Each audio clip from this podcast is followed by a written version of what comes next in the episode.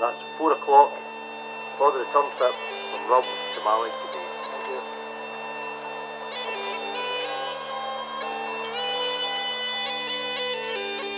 So we're now here on the Isle of Rum. We're making our way down from the ferry past the castle and we're heading up the Coire Dubh footpath, hoping to see a wildlife spectacle. We've got the ferry over from Mallaig and I'm here with a partner in crime. Can you introduce yourself, please? Hello, I'm Francesca Osowska. And what do you do, Francesca?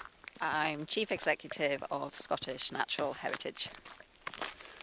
So, Rum is part of the Small Isles, which are a small little group of islands just off the south side of Skye.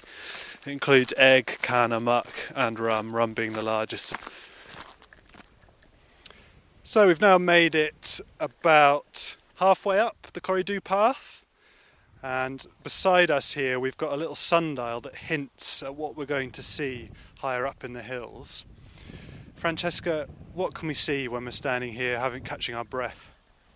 So, behind us is a beautiful bay. There's a couple of boats in the bay, and you can see into the village. And then, if you just cast your eyes up above the mountain line of Rum, you can see Skye just coming into view as the sun sets. And then, as we turn round and look up the path, we can see the path wend its way up the hill into a little dip, a sort of U shape, and that's where we're heading. And it's beyond there that we'll have a fantastic nature experience. Excellent, very good. Are you tired yet? Not yet, but I might be later. That's right. Also, Francesca hinted there that it's actually evening time and the sun is just starting to set. Strange time to be climbing a hill, perhaps.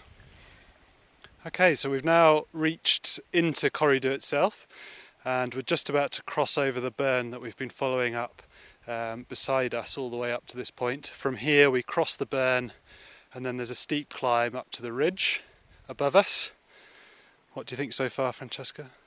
It's been great so far, but I should let everybody know that Ian has just confessed he's never done this next bit before, so we're not quite sure of the terrain or the way or how it'll be, but on the face of it, looks perfectly doable. We've had some fantastic views.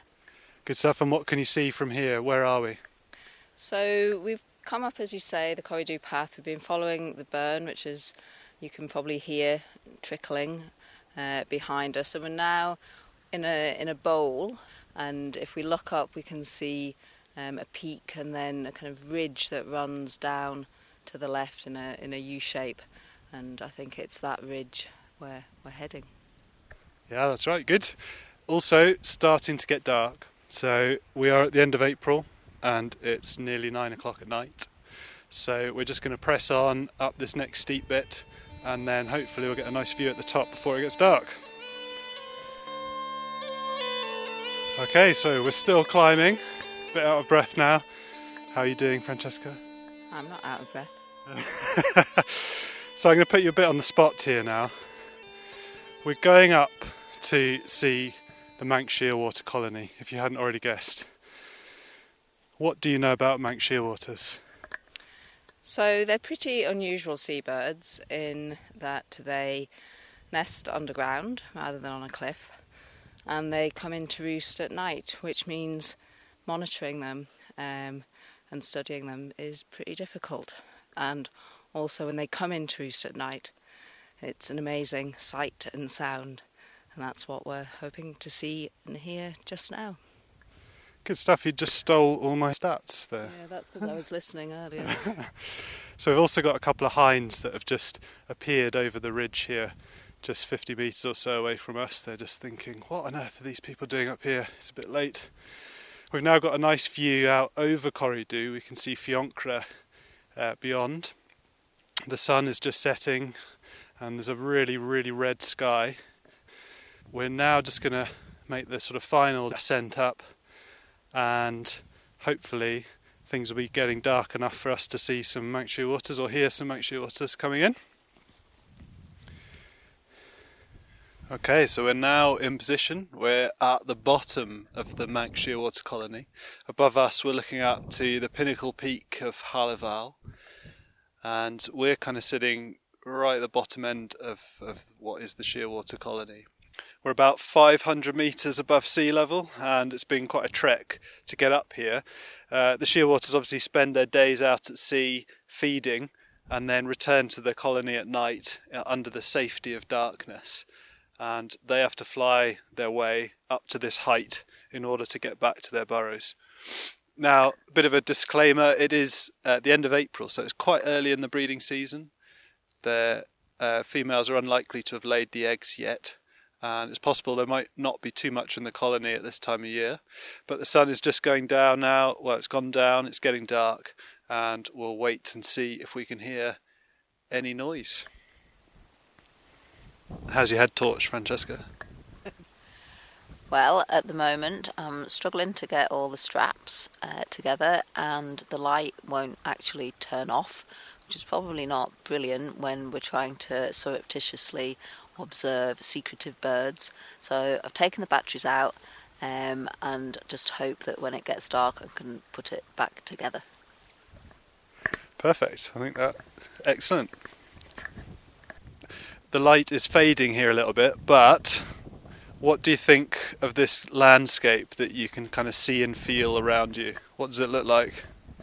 So it's really interesting as we came over the ridge. So what we've done is, as Ian said, we've walked up um, the footpath and then we took this unknown to Ian route over the ridge. But then over the ridge, the landscape actually changed quite a lot, and it changed from being quite grassy, quite a lot of heather, to um, almost a, a, boulder field, um, very rocky, kind of vegetation, much sparser.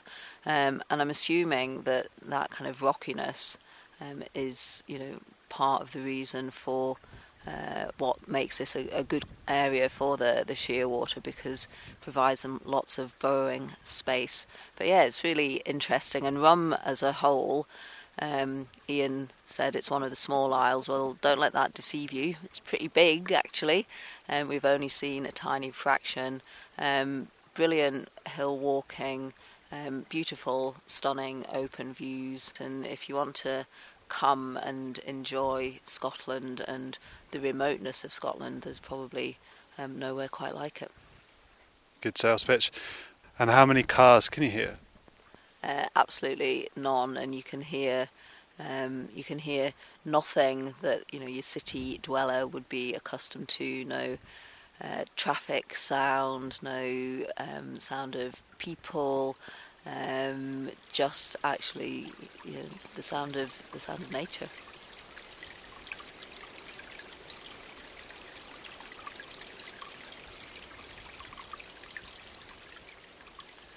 So Manx shearwaters spend their day out foraging at sea. They fly with a very straight wing.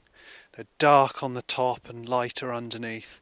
Tend to just sort of skim over the water surface, very low to the water, less than 10 meters above above sea level. And then at the end of the day, they return to their colony, flying high up into the, the hills here on Rum. And we think here we've got a colony in excess of 50,000 up to maybe 100,000 pairs, uh, and that forms uh, a substantial proportion of the British population. There we go. Did, did you hear that? It's 9:51 p.m. and we've just heard our first Manx shearwater distantly up the hill.